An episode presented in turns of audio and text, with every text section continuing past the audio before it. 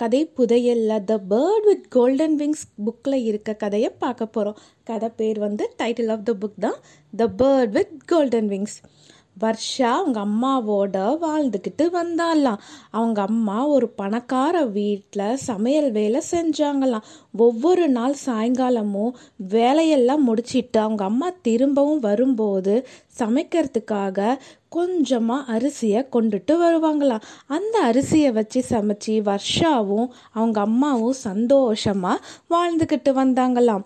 ஒரு நாள் சாயங்காலம் வர்ஷாவோட அம்மா எப்பையும் விட கொஞ்சம் அதிகமாக அரிசி வாங்கிட்டு வந்தாங்களாம். அடுத்த நாள் காலையில் வேலைக்கு போகிறதுக்கு முன்னாடி அந்த அரிசியை எல்லாம் கழுவி ஒரு துணியில் காய வச்சாங்களாம்.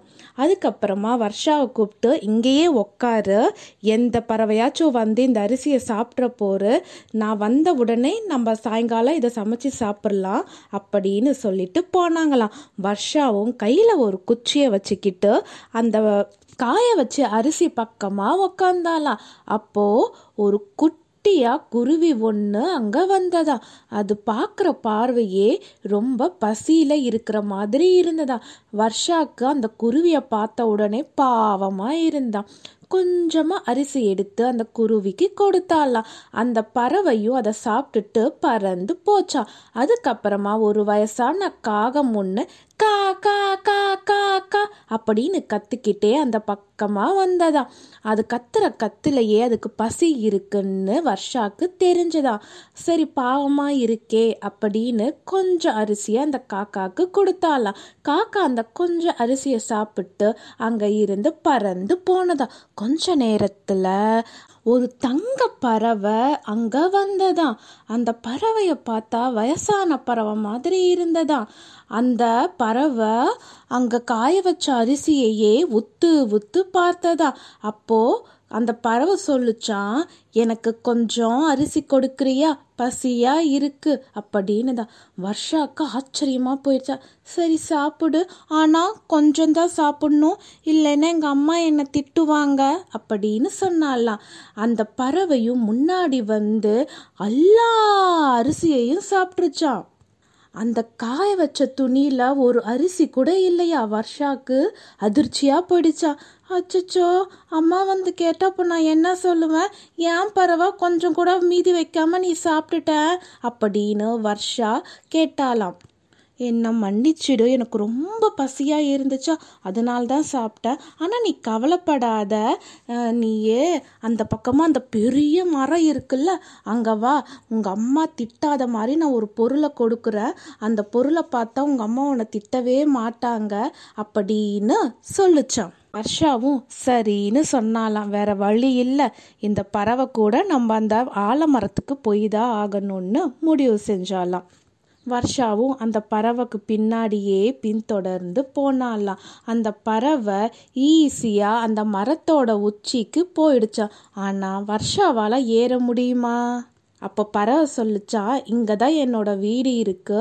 வீட்டுக்குள்ள வா.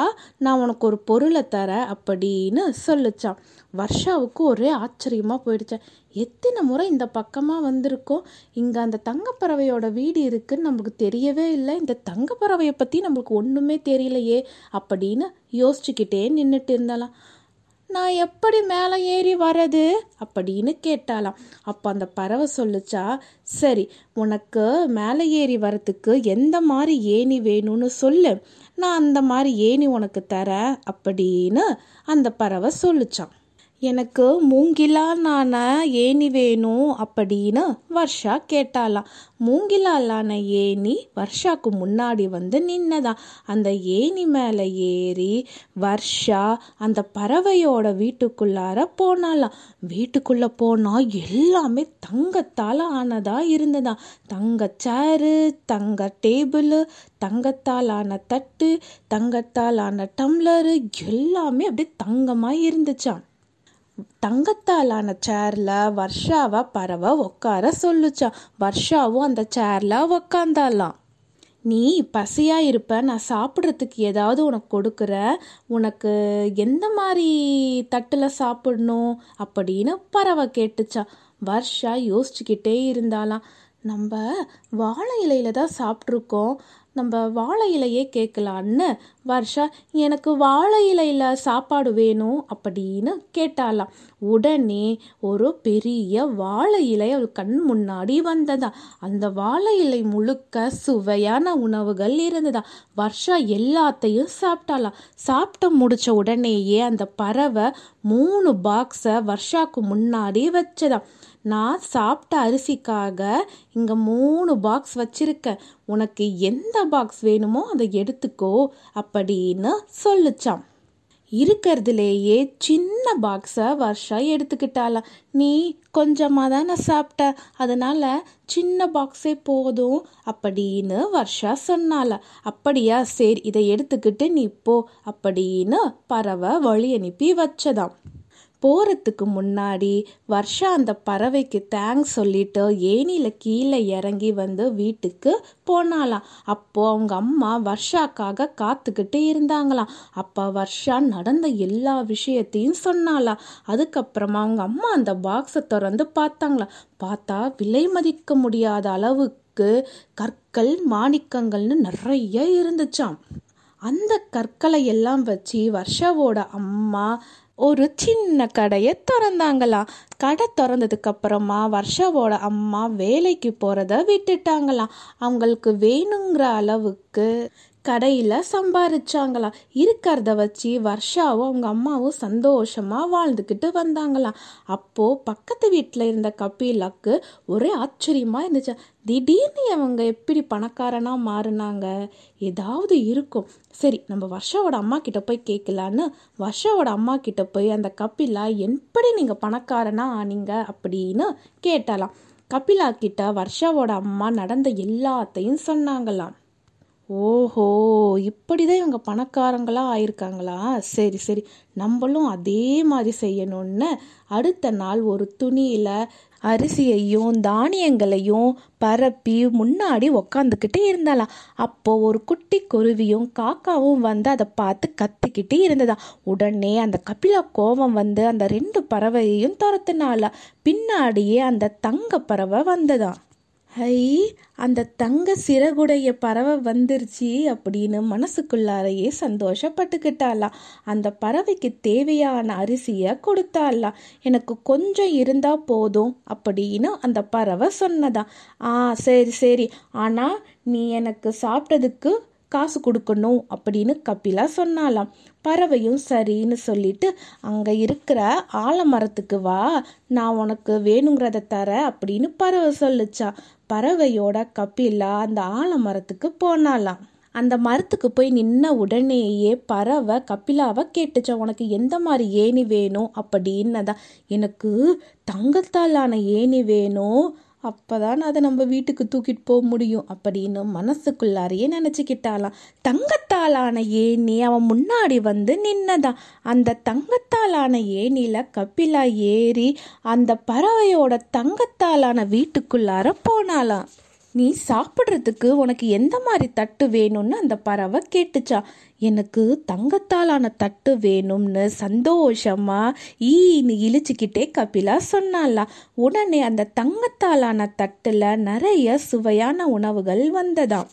எல்லாத்தையும் கபிலா நல்லா சாப்பிட்டாலாம் உனக்கு முன்னாடி நான் மூணு டப்பாவை வச்சிருக்கேன். நான் சாப்பிட்ட தானியங்கள் அரிசிக்கு ஏற்ப நீ ஏதாவது ஒரு டப்பாவை எடுத்துக்கோ அப்படின்னு அந்த பறவை சொன்னதா? பேராசை எண்ணம் கொண்ட கபிலா இருக்கிறதுலேயே பெரிய பாக்ஸை ஒன்றை எடுத்து பைக்குள்ளார போட்டுக்கிட்டாளா?